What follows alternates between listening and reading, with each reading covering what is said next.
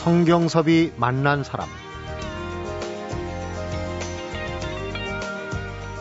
하루의 3분의 1, 길게 보면 인생의 3분의 1을 차지하는 게 잠이다. 잠을 어떻게 자느냐에 따라 나머지 3분의 2 시간에 대해 삶의 질이 달라질 수 있다. 성경섭이 만난 사람, 오늘은 잠과 수면장애 치료의 중요성에 대해서 얘기하는 이비인후과 전문의죠. 이종우 국제 수면 전문의를 만나봅니다.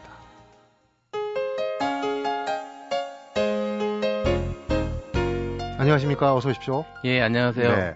반갑습니다. 잠 얘기 예. 오늘 좀 해보겠습니다. 사실 네. 어, 잠은 본인이 자는 상태에서 어떤 행동이 이루어지는지 모르기 때문에 네. 얘기를 듣고 예. 참고할 부분이 굉장히 많은 것 같아요. 오늘 기대가 큽니다. 예. 수면의학, 수면장애 얘기를 하면 사람들이 네. 어, 어떤 병인가 보다도 또 이게 어느 분야로 가야 되는지, 정신과로 가야 되는지, 예. 또 이비인후과로 가야 되는지, 어디로 네. 가야 되는지 좀 어, 헷갈릴 때가 있거든요. 네. 그래서 그 수면 장애 또 수면 어, 의학에 대해서 오늘 네. 의미 있는 시간이 될 것 같습니다. 원래 지금 그 이비인후과 의사시죠? 예, 저는 이제 전문의가 두 개가 있어서 국내에서는 이비인후과 전문의로 되어 있고요. 네. 어, 기회가 좋아서 외국에서 미국에서 수면 전문의 시험을 통과해서 음. 그러니까 전문의를 두 개 가지고 있습니다. 국내에서는 굳이 분류를 네. 한다면 국내에서는 저, 수면이란 전문의 자체가 없기 때문에 아, 그냥 이비인후과 전문의 하셔도 되고요. 네. 예. 어, 수면 전문의 1세대라고 이제 주변에서 얘기를 하시는 그만큼 네. 어, 수면과학, 수면의학에 대해서 공부하신 분들이 국내에는 많이 없다는 얘기예요? 예. 일단은 좀 전에도 말씀드렸듯이 수면이란 과는 이제 여러 가지 질환들이 복합된 그런 과입니다. 그래서 이제 2차적인 전문의로 저희가 분류를 하고 있는데요. 네. 국내에서는 전문적으로 수면을 트레이닝을 따로 하는 게 없습니다. 내과를 다시 배운다든지, 그러니까 레지던트, 뭐 인턴 레지던트 과정을 통해서 배우는 그런 과정 등이 특화되어 있는 병원들이 거의 없기 때문에 네. 대부분 전문의라고 하시는 분들은 대부분 미국에서 시험을 보고 거기서 전문의 시험을 합격하신 분들 기준으로 보고 있고요. 네. 그래서 아무래도 그런 기회가 흔치 않기 때문에 한 10여 명 정도 있는 걸로 알고 음. 있습니다. 이비인후과를 전공하시다가 네. 어, 그것도 이제 미국에 가서 수면 의학을 좀 공부해야 되겠다. 네. 계기가 있었을 까요 계기가 있었습니다. 저는 이비인후과 의사로서 일단 수면과 호흡에 대한 거에 관심이 가장 많았는데요. 어, 제가 배울 때만 해도 그냥 어떤 환자들이 오게 되면은 특정한 수술로만 연관이 됩니다. 네. 그래서 네. 더 이상의 발전이 없다고 생각을 해서 개인적으로 공부를 좀 하다 보니까 이게 어, 호흡장애란 것과 연관이 되어 있고요. 네. 호흡장애를 또 공부를 하다 보니까 또 수면호흡장애, 음. 그러다 보니까 또 수면장애 이렇게 연관이 되다 봐서 되게 되어서 결국은 수면까지 예, 공부를 하게 되었습니다. 네. 우리 국내 그 질병 통계에 정확하게 잡혀 있는지는 모르겠습니다. 네. 수면과 관련된 질병들 네. 어느 정도 그 말하자면 그 병을 앓고 있다고 추정되는 분들이 어느 정도 됩니까? 어, 통계상으로 보면은 하는 어, 전 국민 그러니까 국내 통계는 아닌데요. 어, 불면증만 이제 불면증이 좀 수면 의학에서 많이 차지하는 분야 중에 네. 하나인데요. 불면증을 경험한 환사, 사람들이 보통 50%가 먹고 약간의 증세가 있는 사람들까지 더한다면 불면증 자체로만 한 25%, 한 4분의 1 정도를 차지하는 것으로 되어 있습니다. 네. 하지만 수면의학이 워낙 다루고 있는 분야가 많거든요. 그리고 나이대가 어릴 때부터 노인까지 다 있기 때문에 실제 저희 인생의 3분의 1이 수면이라고 했을 때 한 번이라도 수면 장애에 거치지 않은 사람은 없다고 보고요. 네. 다만 어떤 질환별로 몇 프로의 유형을 가지고 있냐고 보시면 될 것 같습니다. 음. 수면과 관련된 질환이 네. 그냥 잠 못 자고 뭐 예를 들면 뭐 만성 피로 네. 이런 게 아니라 네. 어 아이들 같은 경우는 뭐 성장이나 네. 그다음에 어떤 그 얼굴 모습 같은 성형이나 네, 네. 이런 부분 또 이제 성인병 이런 거하고도 연관이 되, 된다. 그런 얘기 아니겠습니까? 예. 그래서 일단은 수면 중에서는요. 여러 가지 카테고리가 있게 되는데 이제 다른 질환과 연관된 거는 대부분 수면 호흡 장애와 연관이 되어 있습니다. 네. 수면 호흡 장애는 이제 일반인들이 알기로 있기로는 심한 코골이 있을 수도 있고요. 자다가 숨을 멈춘다. 아, 이런 증상으로 일반적으로 보실 수 있는데요. 아이들 같은 경우에서는 자는 모습이 뭔가 불편해 보이고 많이 움직인다든지 그냥 똑같은 증상으로 나타나지는 않습니다. 음. 하여튼 간에 수면호흡 장애는 결과가 나쁜 질환인데 대표적으로 나타날 수 있는 질환이 고혈압, 네. 그 다음에 당뇨병 이런 게 쉽게 나타날 수 있는 질환이고요. 네. 저도 임상 경험을 통해 보니까 원인 모른 고혈압으로 왔는데 수면호흡 장애를 치료하고 나서 호흡 장애 치료로서 환자분의 고혈압이나 당뇨 이런 걸 고친 환자들도 꽤 있습니다. 네. 이거는 어 통계가 아니고 과학입니다. 왜냐하면 수면호흡 장애가 있을 때 생길 수 있는 여러 몸의 변화 중에 하나라고 보시면 될 것 같고요. 네. 소아들 같은 경우는 뭐 호흡을 안 되면 사람들도 마찬가지지만은 처음에는 호흡을 하지 않게 되면은 어, 정상적인 호흡은 코로 하지만 잘 안 되는 경우는 구강호흡을 하게 되죠. 네. 이게 밤에 호흡이 안 되게 되면은 입을 벌리고 자게 됩니다. 그런 모습 많이 보죠. 예. 이게 문제가 시간이 지나다 보면은 안면 구조 자체도 그거에 맞게 변형이 된다는 거죠. 그러면 당연히 어 구강호흡에 의한 여러 많은 안면 변화들 같은 게 충분히 나타날 수도 있고요.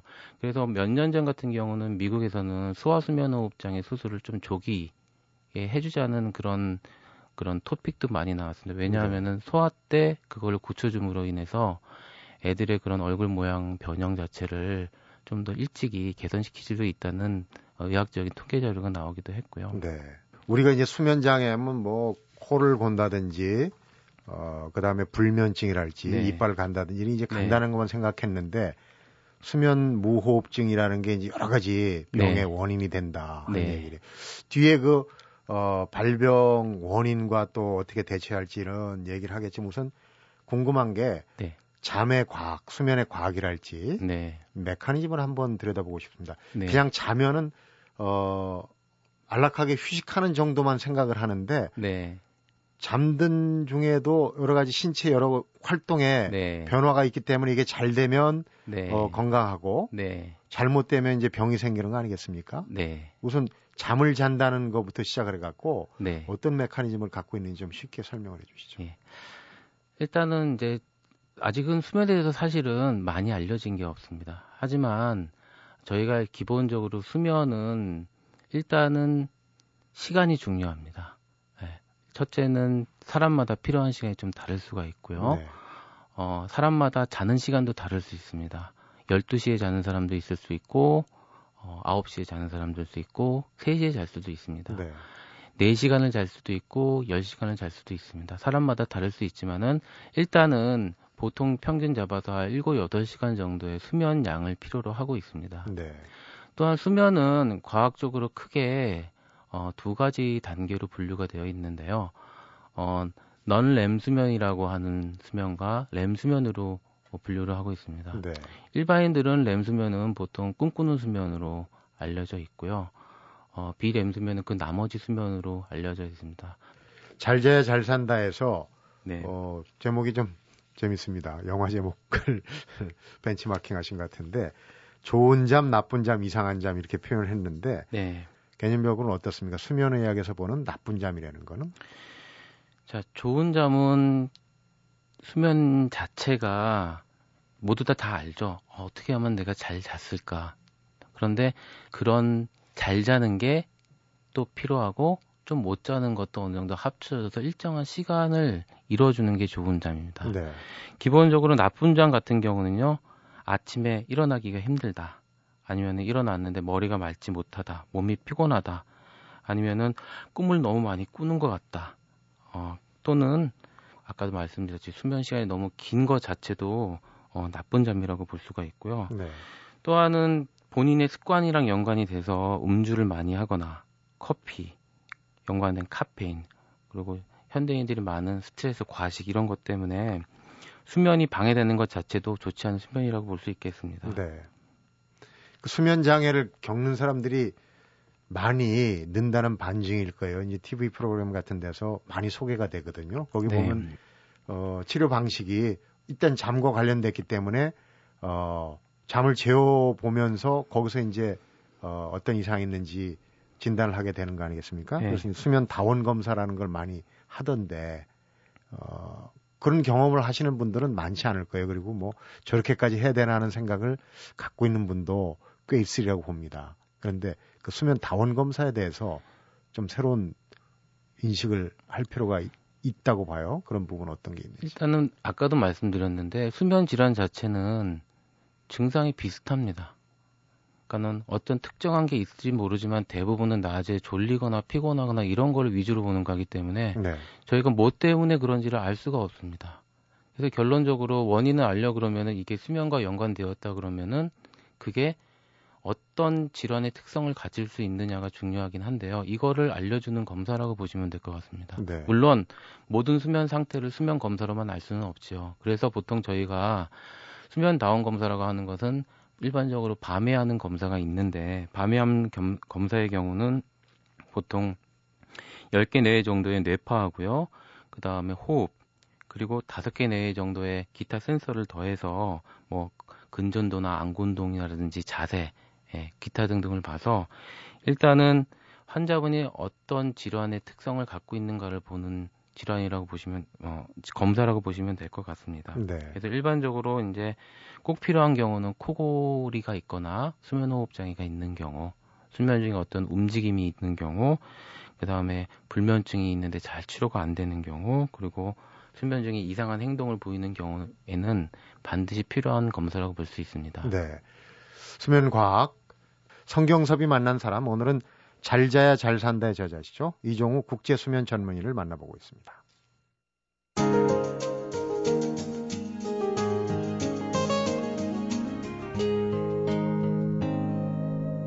성경섭이 만난 사람.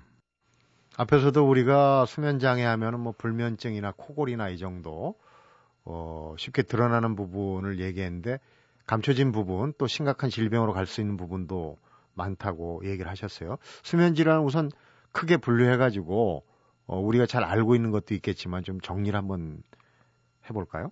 네. 많은 분들이 얘기를 합니다. 한번 잘 자보고 싶다고 병원 오시는 분들도 많은 분들도 잘 자보고 싶다고 말씀을 합니다. 대표적인 질환이 불면증입니다. 불면증은 경험 안 해보신 분이 한 분도 없을 거예요. 네. 예를 들면은 내일 시험을 봅니다. 내일 결혼을 합니다. 하기 전날 떨리죠? 잠이 안 올 수 있습니다. 보통 이런 경우는 저희가 질환이라고 꼭 하지는 않지만은 보통 급성 불면증이라고 얘기를 합니다. 네. 어떤 특별한 이벤트를 앞두고 있는 거죠. 그 외에도 보통 저희가 3개월 이상의 어떤 특별한 잠과 연관된 증상이 있는데 예를 들면 잠을 잘 드지 못하는 경우 일반적인 불면증이요. 그 외에도 잠이 잘 깨는 경우도 있고요. 네. 경우에 따라서는 본인은 잘 못 잔다고 생각하는데 실제상으로는 잘 자는 경우도 있습니다. 네. 이런 경우는 저희가 역설적 불면증이라고 하는데 대개 여러 질환의 어, 특징적인 그런 잠 못 자는 질환이 이렇게 섞여 있는 경우도 있기 때문에 어, 이런 경우는 저희가 보통 불면증이라고 분류를 하고 있습니다. 네. 너무 많이 자는 것도 수면 장애라고 일반적으로 가장 많이 하는 건 기면증으로 많이 알려 있는데요. 저희가 분류는 보통 과수면증이라고 분류를 하고 있습니다. 그래서 충분한 시간을 잤는데 낮에 많이 졸린 경우죠. 어, 대부분은 수업 중이거나 아니면 운전 중, 회의 중과 같은 과도한 집중이 필요할 때 많이 잡니다. 네. 또 이런 이런 경우에는 운동을 한다든지 TV를 본다든지 이럴 때는 또 안 졸리기 때문에 사실 감별하기 어려, 어려울 수도 있는데 확실히 다른 사람들과 차이가 있기 때문에 좀 심하게 잔다고 생각할 경우에는 과수면증, 특히 중고등 학교 때 증상이 생겼다 하면 대부분 기면증 같은 과수면증이라고 볼 수 있겠습니다. 네. 이제 가장 아무래도 흔하고 문제가 되는데 잘 어, 깨닫지 못하는 부분이 수면 무호흡증 같아요. 그게 네. 이제 여러 가지 어, 질병하고도 연관이 된다고 그러는데 수면 무호흡증은 어떻게 생, 생기는 겁니까? 수면 무호흡증은 사실 병원 오는 환자분의 80에서 85%가 수면 무호흡증입니다. 환자분들은 무호흡증이 있다고 볼 수도 있고요. 경우에 따라서는 코만 심하게 곤다고 오시기도 하는데요. 수면호흡장애는 보통 특징적으로 심한 코골이가 있고 어, 관찰되는 수면 무호흡 또는 주간의 과도한 돌림증이 보통 동반하게 되어 있습니다. 일반적으로는 혀나 어, 입천장, 목적 같은 그런 숨구멍의 뒷부위를 차지하는 부위가 어, 수면 중에 좁아져서 또는 내가 필요한 만큼의 크기가 되지 않아서 내가 필요한 만큼의 공기라든지 산소가 못 들어오는 질환, 그러니까 간단하게 숨구멍이 좁아서 생기는 질환이라고 보시면 될 것 같고요. 네. 다른 질환과는 다르게 숨이 안 쉬어지면은 저희가 잠을 일정 정도로 뇌가 깨면서 어, 반복하면서 어, 그런 일정 빈도가 넘어가게 되면 졸림증으로 나타나는 것은 다른 수면 질환과 동일합니다. 하지만 네. 수면호흡 장애 같은 경우는 저산소증을 좀 동반할 수 있기 때문에 좀 더 심한 졸림증은 나타날 수 있는 질환이라고 볼수 있겠습니다. 네. 당뇨병이나 고혈압하고 이 수면 장애하고가 연결되는 연계되는 게 어떤 메커니즘인지 여러 기전으로 설명은 하는데요. 보통은 이제 수면 중에는 어 당뇨병 같은 경우는 저희가 스트레스와 연관을 많이 짓고 있습니다. 사람이 스트레스를 받게 되면은 호르몬 중에 콜티솔이라고 하는 그런 부신피질 호르몬이 증가하게 되고요. 네. 그 부신피질의 호르몬의 작용 중에 하나가 몸에 당을 높이는 작용을 하고 있습니다. 네. 처음에는 밤에만 높이게 되죠. 이게 사람에 따라서는 좀 예민하신 분들은 낮에까지 이게 당이 높아지게 되고요. 일정량을 넘어서게 되면은 이게 당뇨로 나타나게 되는 네. 겁니다. 고혈압 같은 경우도 마찬가지인데요. 숨을 못 쉬는 경우에는 저희가 보통 어 심장이 일시적으로 더 빨리 뛰고 더 세게 뛰어야 됩니다. 왜냐하면 네. 남아 있는 몸에 있는 산소나 피를 이용해서 몸에 그런 혈류 혈류와 산소 공급을 해줘야 되는데 문제는 이게 일시적으로 생길 때 나, 있었던 그런 혈압 같은 게 일시적으로 혈압이 올, 오르는 거죠. 네. 저희가 운동 후에 혈압 재보면 오르듯이 숨을 안 쉬고 나서도 혈압이 오르게 됩니다. 근데 이게 환자분에 따라서는 지속적으로 노출될 경우에는 낮에까지 혈압이 오르게 된다는 거죠. 네. 특징적으로는 보통 일반 혈압약으로도 잘 조절이 조금 덜 되는 경우죠. 음. 보통 혈압약을 먹으면은 뭐 혈압이 조절이 되는데 생각보다 잘 조절이 안 되는 경우 그리고 어, 가정력이 없었는데 갑자기 생기는 경우 또는 저 비만과 동반돼서 생기는 경우 등에서는 수면호흡 장애 때문에 생기는 그런 그런 고혈압이라든지 각종 합병증이 예, 생길 수 있는 조건이라고 생각하는 게 좋습니다. 그 외에도 어, 이 신체적인 증상이 나타나는 경우가 있는데 이것도 이제 수면 장애와 관련된 건지 몰라가지고 고생하는 분들이 많다. 어, 잘 자야 잘 산다 해서 제가 읽어보고 네. 그 부분이 좀, 어, 필요하, 설명이 필요하겠구나 생각을 했어요. 그러니까, 어, 하지 불안 증후군이나 뭐 이런, 어, 운동 장애 같은 것도 사실은 수면 장애에서 올 수 있는 쉽게 약물 치료로 가능한 그런 부분이 있다고 그러셨거든요. 네. 하지 불안 증후는 정말 많습니다. 생각보다. 주로 이제 철분 부족과 연관된 경우가 안 된 경우로 나뉘게 되는데요. 네. 보통 여성분들에서 많고 임신 출산 후부터 대부분 시작합니다. 보통 20, 30대부터 시작을 하는데 대부분 증상이 밤에 심해지고요. 증상 자체는 뭐가 좀 이상한 느낌이거나 아프거나 뭐 저리거나 하여튼 하여튼 불편한 예 불편한 느낌이 듭니다. 특징적인 움직이거나 만지거나 그러면 또 괜찮아지거든요. 그러니까는 보통 환자분들이 뭐 밤에 뭐 자지를 못하고 왔다 갔다 하신다든지 뭐 손주분들한테 이렇게 다리를 주물러 달라든지 그런 증상을 나타내게 됩니다.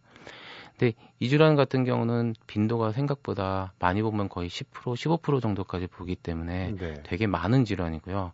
일반적인 진통제나 약물로 치료가 잘 되지를 않습니다. 그래서 수면 또는 수면에 관심 있는 선생님들이 특히 이제 정형외과나 신경외과, 정신과 이런 선생님들이 관심을 좀 음, 가져주신다면 네. 많은 환자분들이 도움을 받을 것 같아요. 네. 저 같은 경우는 한 50년이나 60년 정도 어, 질환의 과거력을 가지고 계신 분도 있으셨고요. 네. 2대나 3대 유전 경련이 좀 있기 때문에 같이 앓으시는 분도 계셨습니다. 네. 어, 앞에서 이제 좋은 잠, 나쁜 잠, 이상한 잠 얘기를 잠시 후에 이제 우리가 어떻게 자는 것이 과연 어, 건강을 위해서 도움이 될까 좀 따져보는 시간 갖도록 하겠습니다. 성경섭이 만난 사람 오늘은 잘 자야 잘 산다의 저자 이종우 국제수면 전문의를 만나보고 있습니다.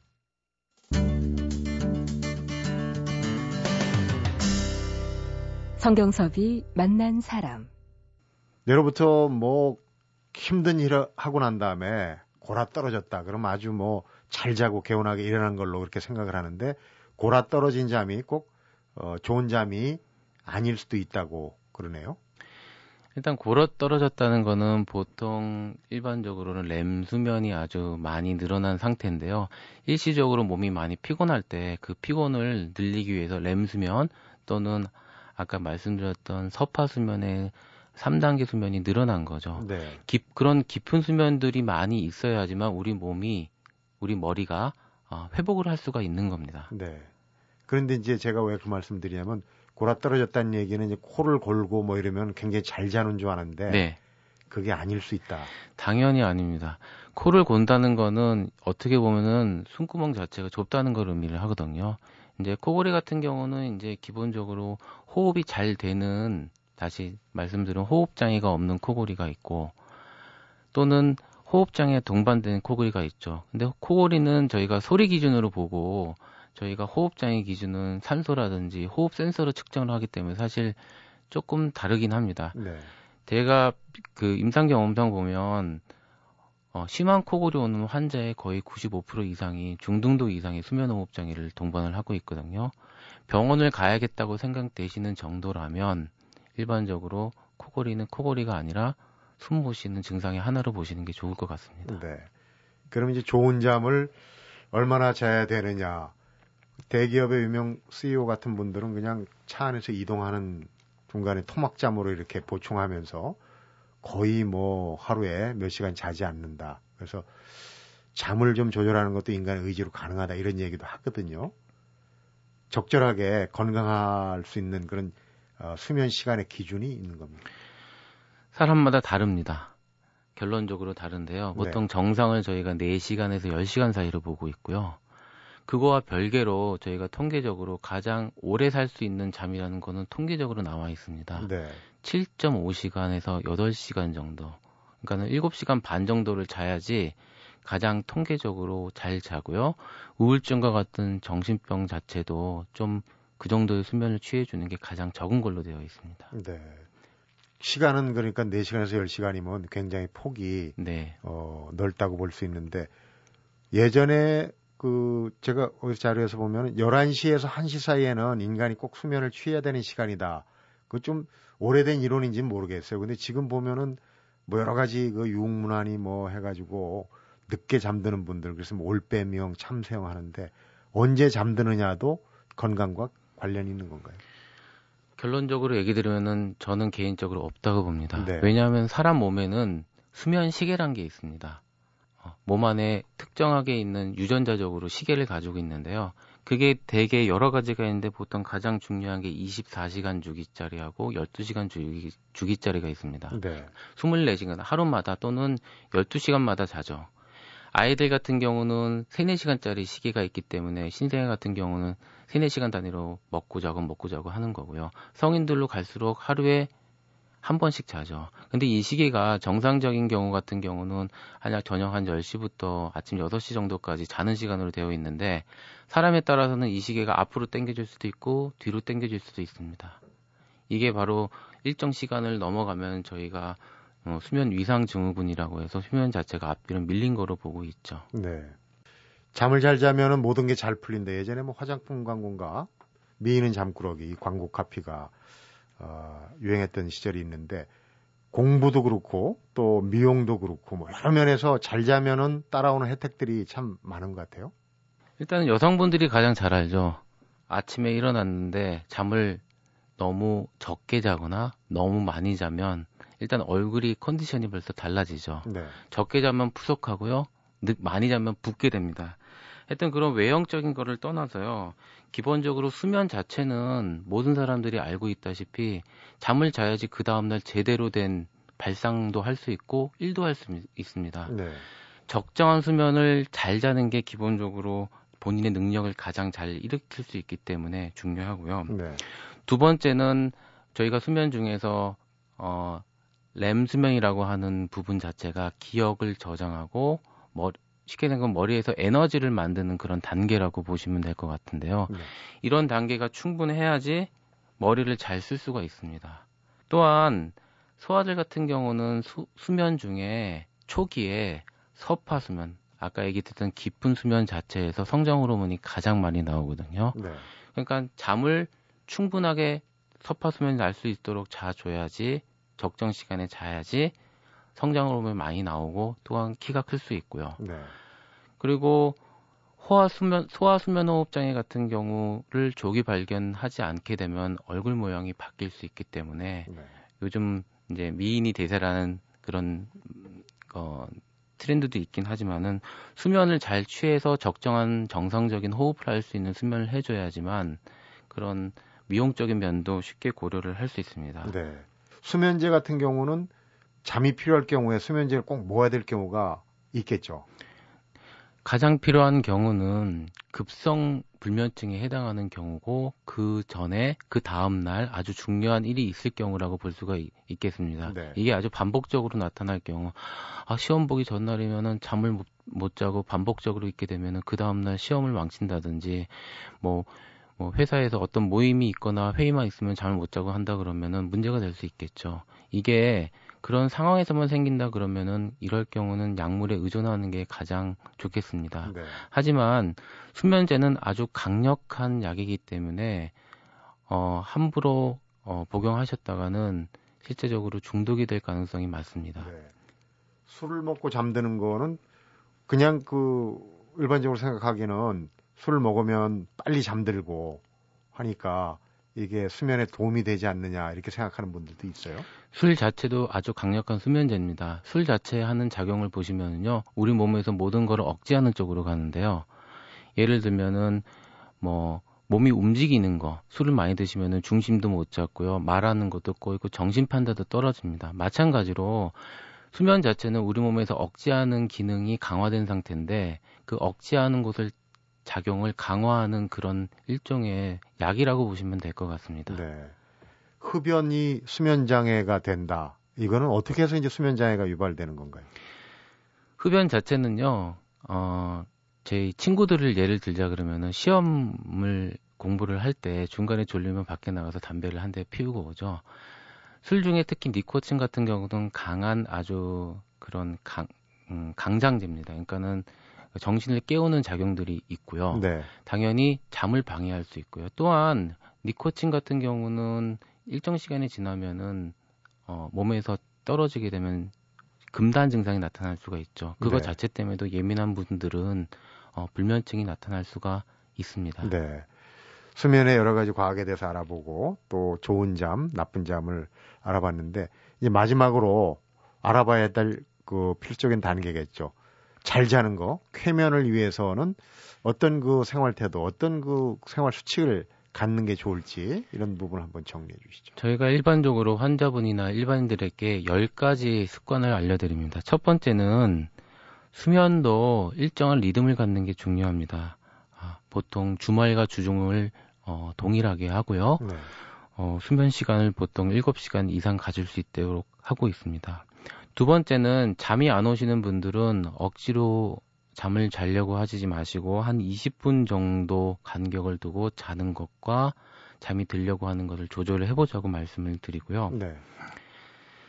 저희가 잠자리 같은 경우는 어, 저희가 쉬는 곳인데 많은 분들이 잠자리에서 잠만 자는 게 아니라 TV도 보고 음식도 먹고 여러 가지 일을 하시는데요. 네.